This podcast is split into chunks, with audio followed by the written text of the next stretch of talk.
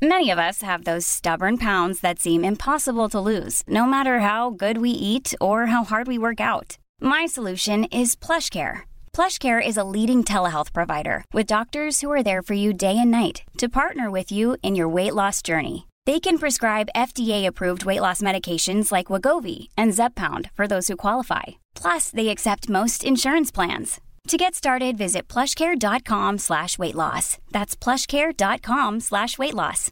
Imagine the softest sheets you've ever felt. Now imagine them getting even softer over time. That's what you'll feel with Bowl and Branch's organic cotton sheets. In a recent customer survey, 96% replied that Bowl and Branch sheets get softer with every wash. Start getting your best night's sleep in these sheets that get softer and softer for years to come. Try their sheets with a 30-night guarantee. Plus, get 15% off your first order at bowlandbranch.com. Code BUTTERY. Exclusions apply. See site for details. Welcome to Not Another Mummy podcast with me, Alison Perry.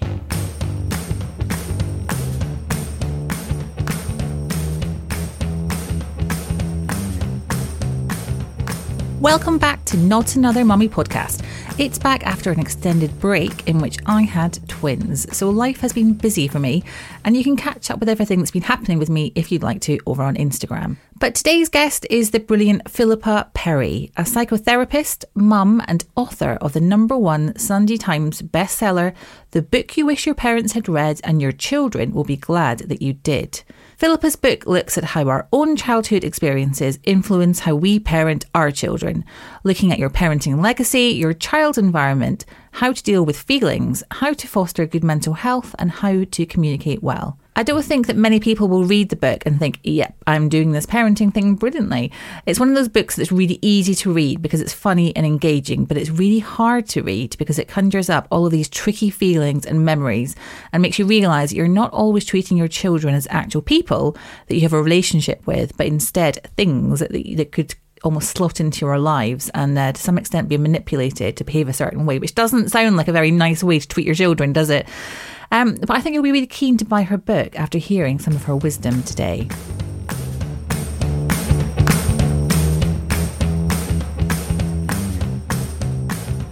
Welcome, Philippa, to the podcast. Thank you for having me. I am very, very, very excited to have you. Um, ever since I saw, I think I saw a tweet um, from who I don't know back in January that uh, was talking about your book and how it was coming out.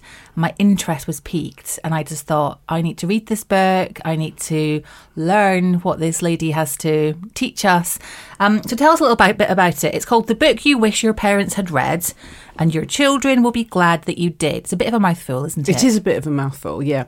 Uh, but what it's supposed to convey, if anything, is that we are just part of a continuum we were we were done to by our parents and we do to our children. So of course an awful lot of our traits and ways of behaving ways of relating to each other are passed down without our knowing it really.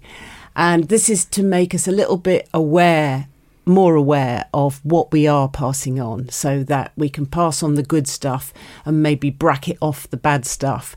And of course, when we do that sort of thing, we have a lot of feelings about it. And it's about getting comfortable with all the feelings that being a parent brings up in you. And then you're able to help your kid learn to be comfortable with their feelings too, which is quite difficult to do if you're not comfortable with yours. So it's all about, it's not so much about focusing on the child. I think this is why it's a different sort of parent uh, book. It's about focusing on your relationship with your child. That's a really interesting distinction because I really feel like we're living in quite a child focused time right now. Yes. Where, you know, the temptation is to, you know, listen, ask your child what they want to do all the time, to have your child almost dictate to you, you know, yeah. how the week goes, how the day goes. I mean, I think it's great that children have some autonomy. I'm not against being child centric um, or adult centric, but what I'm really, really keen on is that we are all relationship centric because what a child needs more than anything is a safe haven of a relationship with you. So they're not being judged, they're not being. Um, if they are obviously every child needs guidance and, and needs to know where the boundaries are but we can we can teach them the boundaries in kind ways rather than gruff ways it's hard though isn't it because like you say we we are being influenced so much by how we were parented and you know consciously and subconsciously. Definitely um, on the unconscious front a lot. And yeah. it's, it, it's quite it can be quite painful to kind of pick apart that. I mean I, I started reading your book and I felt a bit, a little bit sick in my stomach. You know, in, in the, the, first the first chapter where it was asking me to really look about at my childhood. You're looking really concerned right now, like I'm like I've said something terrible. No, you haven't. I'm listening. um, but you know, I think a lot of us don't like to look back on our childhood and think about ways that our parents, you know, treated us. And I don't even necessarily mean badly, but yeah. just you know, not being listened to or being told off in certain ways. Or, you know, parents are, on the whole, very lovely, very nice people who want the best for their children. But paradoxically, that can mean that they don't accept all of their children's feelings. So they're, they're great when the child is happy. But if the child is sad, they can try and scold them out of it or distract them out of it. And then, if some of your feelings when you're growing up, you know, you're your anger or your or your solemnness or your sadness aren't accepted by your parents because they want you to be happy all the time. So you don't feel accepted. You might start to feel that a part of you is unacceptable.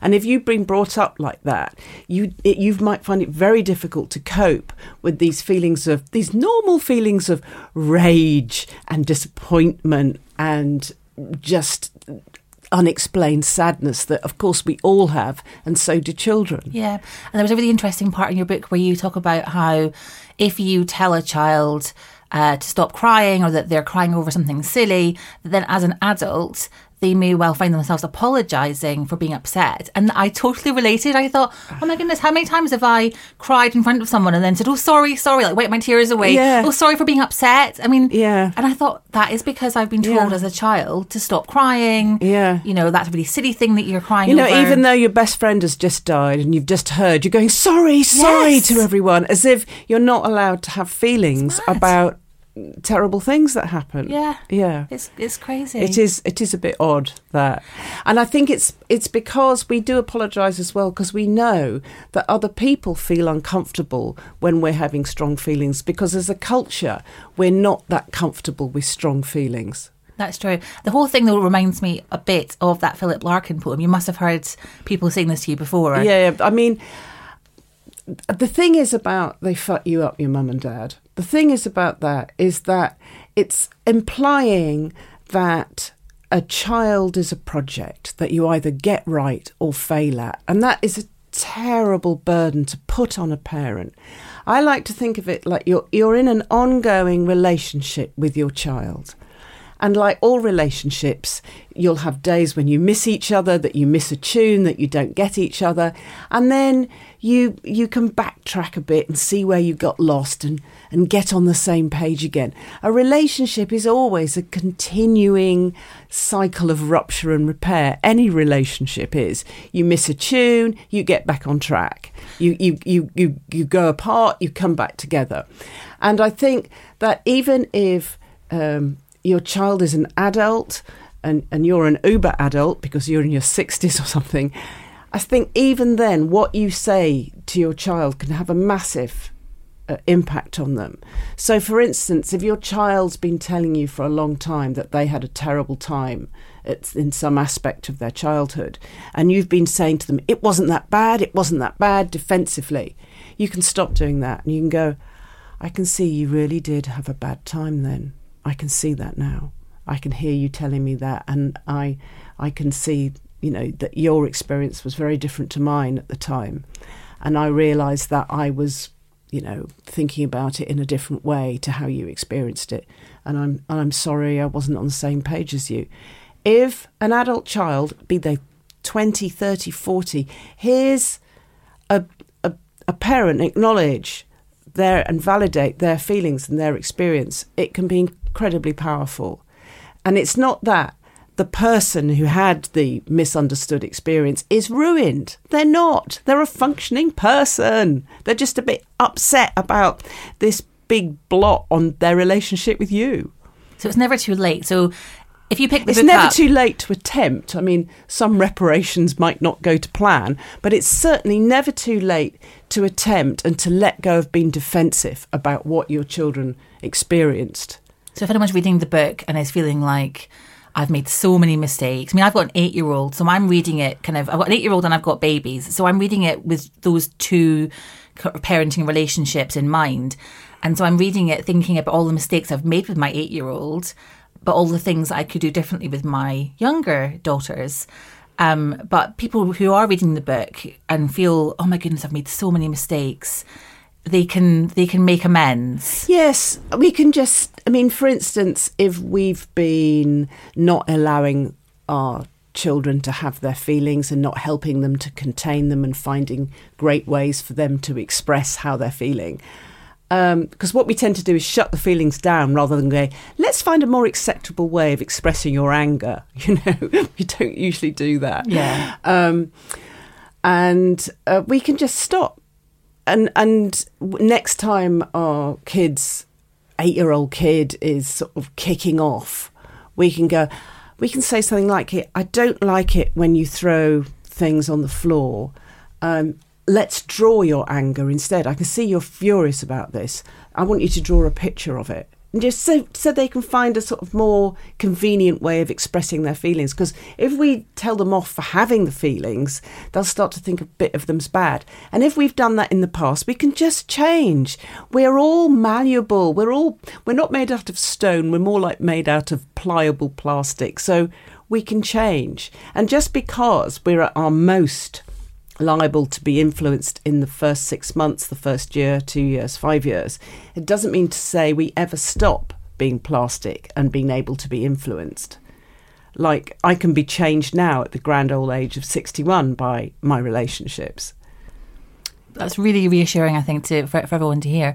Um, one thing that I found really interesting reading your book was the notion of parental trolling, and it's only a small section, but it really kind of it really made me just fascinated that this notion that we could be jealous or envious of our children, um, and you, you you kind of call this parental tro- trolling. Tell us a little Yeah. bit about that. Right. Um, we want to do the best for our children. And then we realise they're having a better life than us. And then we can get a little bit cross that they appear to be ungrateful or, or you know, because they haven't got anything else to compare it to, and we have. So we can think, I never got that many presents when I was four. And our inner four year old can start to feel jealous and act up. And unless we catch ourselves, we can sort of like, you know, tell them off for not sharing their brand new things or something. I've done that so many times, like taking my daughter on an amazing day trip to Legoland, and then on the way home, she's saying, "What are we doing tomorrow?" And I'm like, "We've just taken you to Legoland. You know, when I was little, Yeah. I never got taken to Legoland." So they sort of feel bad about being curious about the world then because your feelings, not unnaturally, have come up. And we'll always make slip ups like that. It's not the mistakes that matter, it's putting them right. So you can go, Oh, I'm sorry, I just realised I was a bit jealous of you then because I never went to Legoland as a, as a kid. Do you think it's okay to have those conversations with your children to be that open about Yes, how you're to feeling? some extent. I don't think we should use our children as therapists. No, we shouldn't dump on them or burden them with our, our troubles or, or unresolved issues from our childhood. But we can explain, oh, I just realised I was jealous of you. I'm sorry. Yeah. I mean, I don't think that's dumping too much on the child. Yeah. So I guess it's just about thinking about the conversations that you might want to have and adjusting them accordingly so that you're Yeah. Having Yeah. the appropriate conversations. Children are so in the moment um, that we can we can forget that we tend to have a foot in the past and a foot in the future. I mean, someone's got to. It's a good thing someone's got their eye on, on, on the continuum of time like that. But children are very much in the present, and sometimes we have to leave the future and the past and get into the present with them, so that we are alongside them. That's very yeah. That's that's really really wise advice. Um, And arguing is something that I think that a lot of people listening probably worry about in terms of like arguing with their partners in front of um, in front of their children and the effect that might have on their children and the family unit. Um, and you you offer up this this tip in the book, which is uh, arguing in I sentences. Um, so saying I am cross that you haven't done the washing up. Yeah. Or this is how I feel about about this situation. And when as I was reading it, I thought, oh my goodness, this is the most amazing arguing hack. I'm going to win every argument from now on. It's not the about winning. And then the next sentence in the book, I think I wrote it down. The next sentence says something like. Um, um, this this isn't about winning. It's not about uh, manipulation. It's about having good relationships. And I was thinking, oh damn it! I thought this was going to be the most amazing argument hack ever, but it's not about that, is it? Yeah, being right and winning um, uh, might feel great in the very short term, but it doesn't do much for long term relationships. It's much better to see how you feel, see how they feel, and then work out a compromise so there are no winners and no losers, so that everybody is being considered.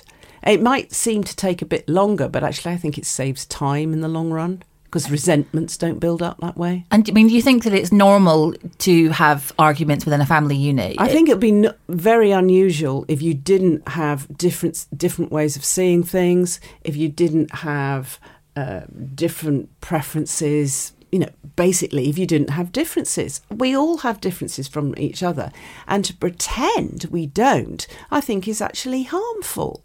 I like truth, but we can deal with our differences in ways that aren't abusive and ways where we don't hit below the belt. yeah. So it's a matter of saying you like leaving the washing up until the end of the day. I like doing it as we go along. Who feels the most strongly about this? Not who is right. Yeah, yeah, yeah, yeah. So about about reaching a, a resolution at the end that everyone's happy with, rather than scoring points. Or everyone's reasonably satisfied with. Let's Yeah. not let's not raise the bar too high with you know being too happy. optimistic. Yeah, no, fair enough.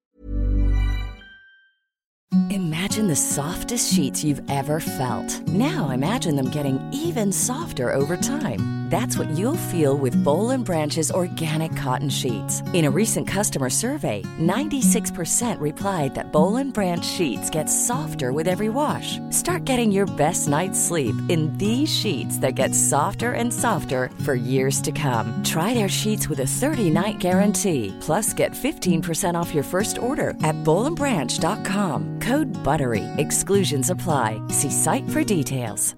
Many of us have those stubborn pounds that seem impossible to lose, no matter how good we eat or how hard we work out. My solution is PlushCare. PlushCare is a leading telehealth provider with doctors who are there for you day and night to partner with you in your weight loss journey. They can prescribe FDA-approved weight loss medications like Wegovy and Zepbound for those who qualify. Plus, they accept most insurance plans. To get started, visit plushcare.com slash weight loss. That's plushcare.com slash weight loss.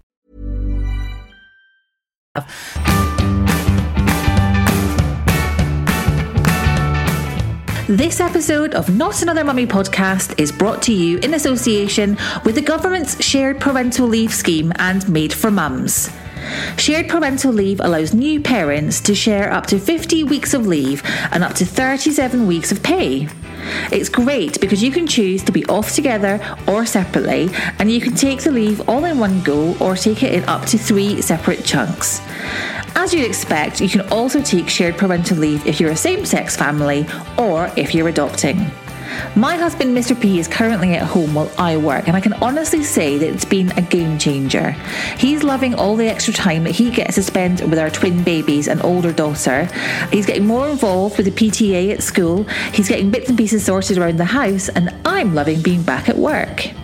Sheryl Sandberg once said, A truly equal world would be one where women run half our countries and companies and men run half our homes.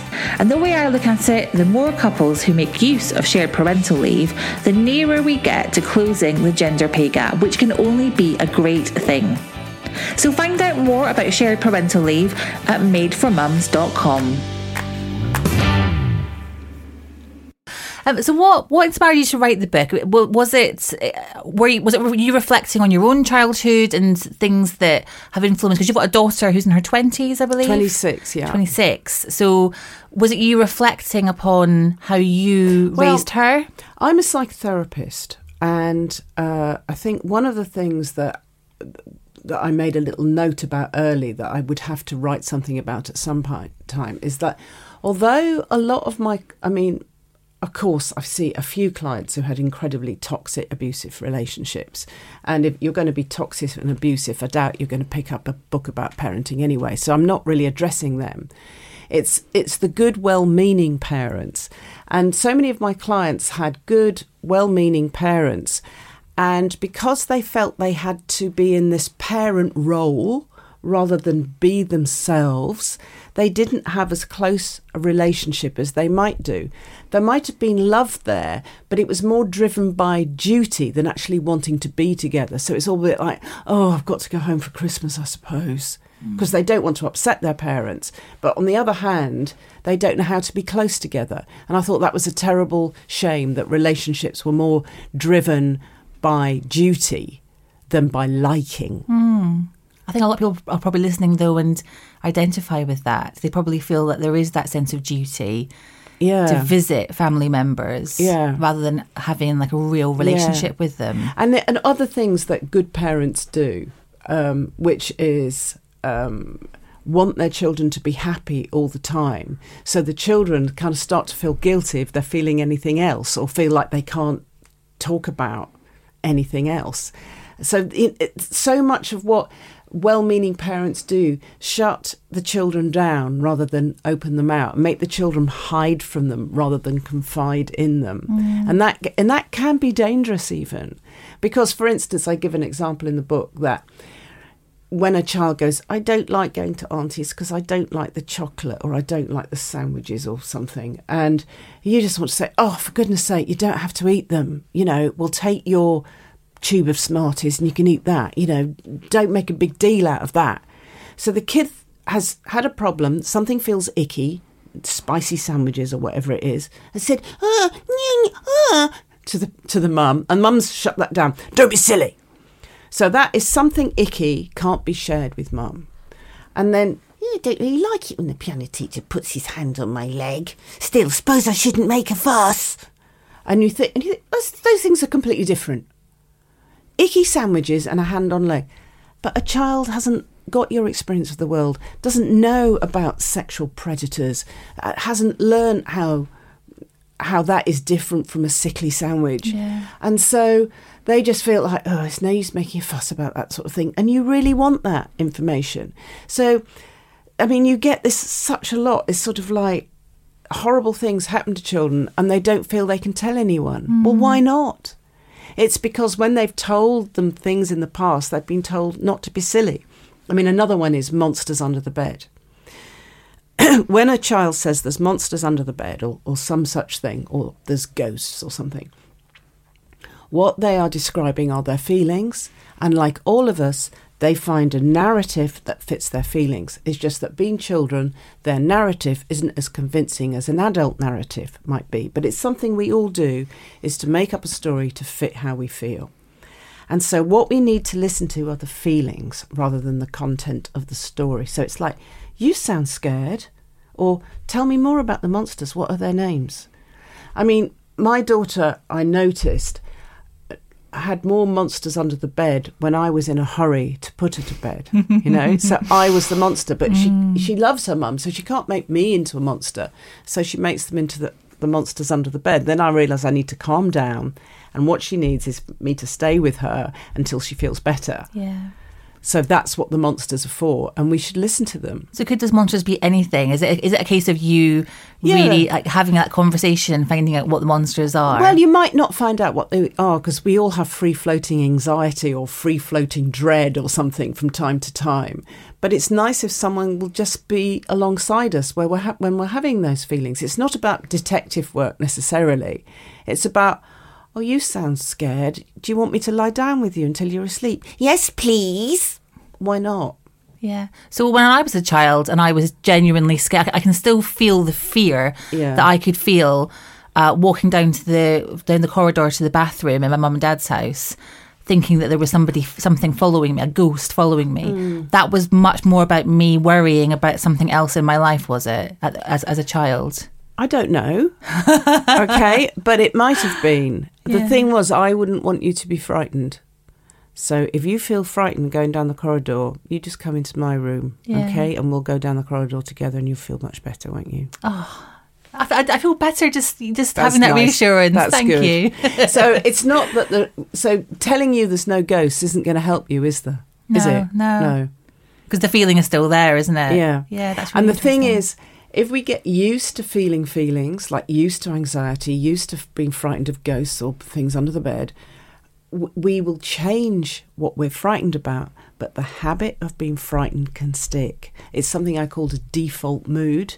So if a child is quite often having ghosts down the corridor or monsters under the bed, I would do anything to soothe them away from that so that it doesn't become a mental habit to be frightened. You'll think of more convincing things that are following you down the corridor. Yes. Like next week's work schedule or something, you know. Absolutely. Um, and something that kind of stuck out in the book to me was you talking about how basically us using our mobile phones around small children. And I don't mean using them because you just want to check the time of your dental appointment, okay? Right, okay. I mean using them for contact. right. So if we're feeling desperate for contact, and sometimes it can feel difficult to be met by a baby, by a very small child. Sometimes you get moments of connection that are really nice Yeah. if you're available and there for them. But they're not you know, they're not like a psychotherapist. They're not going to know how you feel. They're not like a best friend, are they, who gets you? No. And so sometimes we can feel a bit lonely Yeah. when we're parents, and we can really want that sort of quick fix of connection you can get from checking your Facebook status or whether how many likes you've got on your Instagram or what someone else has posted that you think, yay, that's fun or whatever. Mm. So you that that is like a nice quick hit of dopamine. Yeah. You want that connection. But your baby needs that hit of dopamine as well, and they'll only get it from you.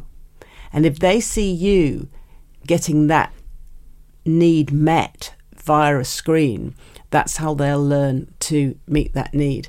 And the trouble is with a screen, as we know as adults, it's only a quick fix until you actually do have some nice face to face time with someone. But I, I worry that children won't learn how to have face to face time if the face they need to have time with is always looking at a screen. Yeah, yeah, yeah, yeah. It's interesting though you saying that you know I, I, don't mean you checking the time of your dental appointment because I guess so much of what we do these days is done on our phone, whether it's organising our life or paying Yeah. a bill. And you know, I, I was thinking on the way here today, I was thinking about how when I was little, my mum would have like you know. You know, taken me to the bank. She would have taken me around the supermarket. She Yeah. would, all of these, all of these kind of like life admin things. I would be kind of dragged around, bored, having to, you know, just be there while she was completing all these tasks. And now so much of that is done and via even when, our phones. Even when my daughter was little, um, I still went to the bank and went to the supermarket, and it wasn't boring because for her it might have been a bit for me because I would say, "So what shall we have for dinner?" yeah. Potatoes with faces on them. Let's make some faces with the potatoes that we're going to buy, we? you know, and um, if we involve our children in our adult tasks, like going to the bank and what that what that means, we're paying in this money, or you know, and this goes into the bank, and then I can take it out. You know, you make these explanations, and children are really interested, so you can have a connection like that. But you're right, a lot of that is done online these days, and uh, we have to get it done during the day. Um, but there's no reason why you can't involve your child in your task. Somebody said to me, How do I get my teenagers to empty the dishwasher? I go, You're starting a little bit late. because um, the best way of getting a teenager to empty the dishwasher is let them play with the dishwasher when they are 18 months old and let them associate and, and, and do it together with the toddler because they really want to help you and be involved with you when they're toddlers. You'd much rather just get the dishwasher emptied by yourself. But if you involve them, and I had once my kitchen all the all the crockery that I owned was all over the floor while my toddler was sort of organising it in her own way. But although that was quite a time consuming process, she then began to associate things like washing up with being together and love. Mm. And so whatever if, whatever you want your child to do, whether it's go to bed or do the washing up, if they learn to associate that with love rather than isolation and boredom, they're much more likely to carry on doing it. Yeah. And so that's how you you do it. You involve them when they want to be involved, not after it's too late for them to be interested in it. And something that I was a little bit disappointed to read was that distraction is manipulative. It's well, my go-to technique. Oh I can't believe we're not allowed to distract our children anymore. you can anymore. do what you like, okay? I'm not saying you're not allowed to do it, but if, say, um, you're going to work, right? And um, your childminder or your partner is left with a distraught baby because mummy's gone to work. A dist- how would you feel if you were really distraught because the love, the love of your life, who you cannot manage without, is leaving for a, a time it seems so long you don't know when, whether you'll ever go to see them again because you haven't got object permanence? Okay. How would you feel if somebody said, "Look at Action Man doing a funny dance"? It'd be very discordant, wouldn't it? Yeah, that's. It'd that's be very. very it might true. be. It might be disbobulating, and it might shock you a bit, but it would be very, ooh. So, I think being soothed, I think being alongside someone who's distraught, is is nicer, is kinder than Action Man doing a funny dance, and people. Even I had I was looking after a little boy the other day, he was about six months old. He was distraught that his mother, who desperately needed two hours of sleep, right, was was was left with me. But I stayed with him. I walked around. I rocked. I held him, and eventually he was soothed by his cheek being next to my cheek. They love they love a bit of skin on skin, Yeah. babies, and I think that. And he, when his mother came back, of course, he was quite cheerful. You don't know what I've been through, woman. I love it when babies do that. yeah, it's sort of like, oh, um, because he'd sort of worked through it, you know. Yeah, he was very pleased to see her, obviously. Yeah. But um, it, it's. I don't like distraction because it's manipulative. It's not being on the same page of. I mean, there's, there's, there's. I mean, if you're having an injection or something like that, and the nurse says, "I'm going to stroke your forehead while this is happening, and I want you to concentrate on my, the, what my fingers feel like on your forehead." That's a different sort because you're not trying to trick. Hmm. But when you trick and manipulate and distract, you'll get those techniques right back at you because we do how we're done to, and you might not like it. When you want to discuss your kid's school report, when they go, look, squirrel out of the window, Yeah. might be annoying. Um, so, do, I mean, do you think we do it because it's the easy option? I think we do it because A, we can't bear our babies being unhappy, fair enough. And we don't realise that the best way through unhappiness is to empathise rather than distract. If you think about when you're unhappy, I mean, sometimes after you, um, you know, had a bit of unhappiness because your boyfriend's going away or something like that, after you've felt your feelings and you know what they are and they're not scaring you anymore, even though you might not like them, then you're ready to read a book or watch a film. But not straight away Yeah. because you've still got that hurt there. And if you bury it, when is it going to pop out again? You know, if you haven't worked through it. If we if we don't learn how to deal with sadness because we push it away or distract from it, we'll we'll never learn how to deal with it and it, and it will become a problem. But if we allow it and learn that it passes and learn that you know our body does get bored of one feeling for, for a very long time so you do get used to the sadness so it begins to get smaller then we learn to cope with it. We don't learn to cope with it by distracting from it. And, you- we don't learn to problem solve. Like for instance if two children are arguing about a toy if you immediately just go and get another toy, they don't learn negotiation and they don't learn how to problem solve. So we, sh- we should we should let them do that a bit. I think that that's the really tricky thing. That- That's one thing that I, I was really thinking about last night. Um, was what I was watching my two five month old babies fight over a, a, a toy, like a, a baby toy, Oh right. and just thinking about you know whether to step in and you know take it from one of them and give it to the other, and or just to leave them leave them to it. And I think that's as a parent that can be quite a tricky thing to work out. Like what you know how how quickly do you step in to help resolve a situation, and how quickly do you let them just If you are reaching your limit of tolerance for watching this squabble go on, you can remove the toy altogether. You can say, I'm tired of this fight, so I am going to take the toy away. And then you take it away. Not that you are bad for fighting about it, but if you're fed up, you put your boundary down, you know. Yeah, yeah, yeah. Um, okay, so how do we as parents, um, how do you think we train our children to be annoying? This, th- this I found really interesting. Okay, well, when am I at my most annoying? Uh, when people whose attention I want aren't giving it to me, I'm quite annoying then. Uh, might get a bit manipulative to try and get the attention. Might make up a big story to uh, make them listen. When else am I annoying? When I'm frustrated. When um, when I've been asked to do something I can't do. You know that that would tip me over the edge as well. But I think the main reason children learn how to be annoying is when they can't take your attention for granted and they have to work at it. So if they have to work at it, they'll just get more devious and more annoying to get your attention. If you're always there and you're always responsive, they won't have to keep testing that situation to see if you are there. It's when they're testing that situation to see if you are there, that's when they're annoying. But if you are there, then you, then they won't have to be annoying. They won't learn to be annoying. Brilliant. It, it sounds so simple. And I think that's the thing about the book is that as you're reading it, so much of what you're saying sounds kind of obvious. Yeah, it's what you've always known, but maybe never put into words. So Yeah. I, that's why I had to put it into words.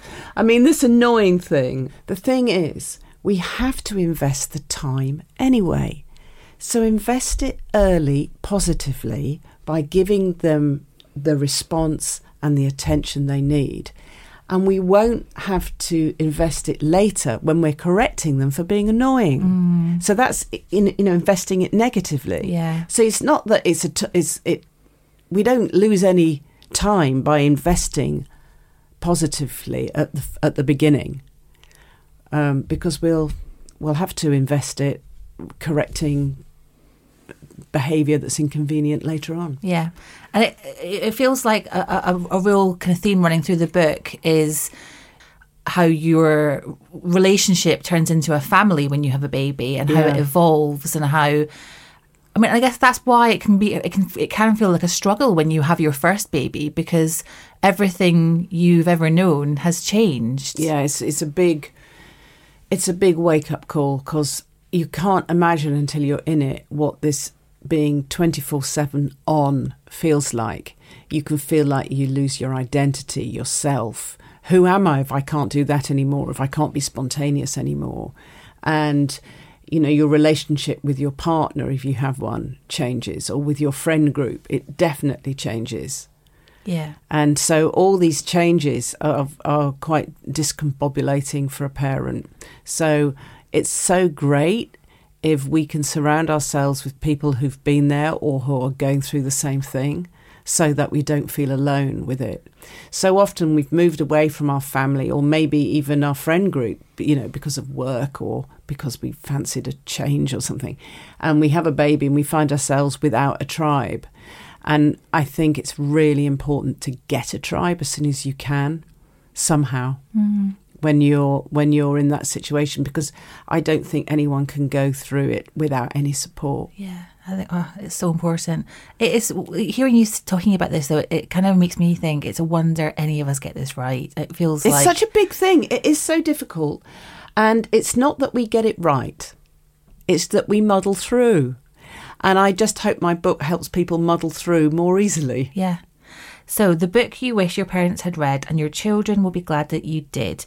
Uh, number one Sunday Times bestseller. Congratulations. Thank you very much. Um, and yeah, available wherever you buy your books, be it online or in real life. Um, but thank you very much, Philippa, for, for chatting to me today. It's been enlightening and fantastic. Thank it's you. It's always lovely to talk to a mother or a father. Thank you very much. Thank you. I don't know about you, but I found that really, really interesting. And uh, yeah, I really recommend you go and buy Philippa's book. Um, and it will probably revolutionise how you parent your children. Thank you so much for listening. Please subscribe to the podcast and uh, rate and review as well. That's really helpful. And I'll catch up with you next time.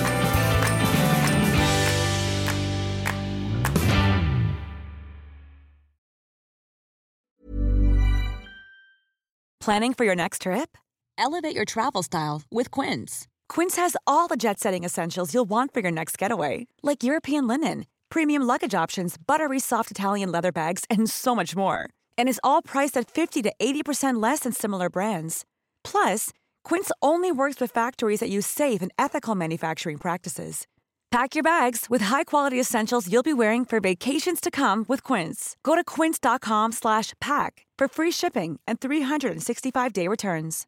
Imagine the softest sheets you've ever felt. Now imagine them getting even softer over time. That's what you'll feel with Boll and Branch's organic cotton sheets. In a recent customer survey, 96% replied that Boll and Branch sheets get softer with every wash. Start getting your best night's sleep in these sheets that get softer and softer for years to come. Try their sheets with a 30-night guarantee. Plus, get 15% off your first order at bollandbranch.com. Code BUTTERY. Exclusions apply. See site for details. Mom deserves the best, and there's no better place to shop for Mother's Day than Whole Foods Market. They're your destination for unbeatable savings, from premium gifts to show-stopping flowers and irresistible desserts. Start by saving 33% with Prime on all body care and candles. Then get a 15-stem bunch of tulips for just $9.99 each with Prime. Round out Mom's menu with festive rosé, irresistible berry chantilly cake, and more special treats. Come celebrate Mother's Day at Whole Foods Market.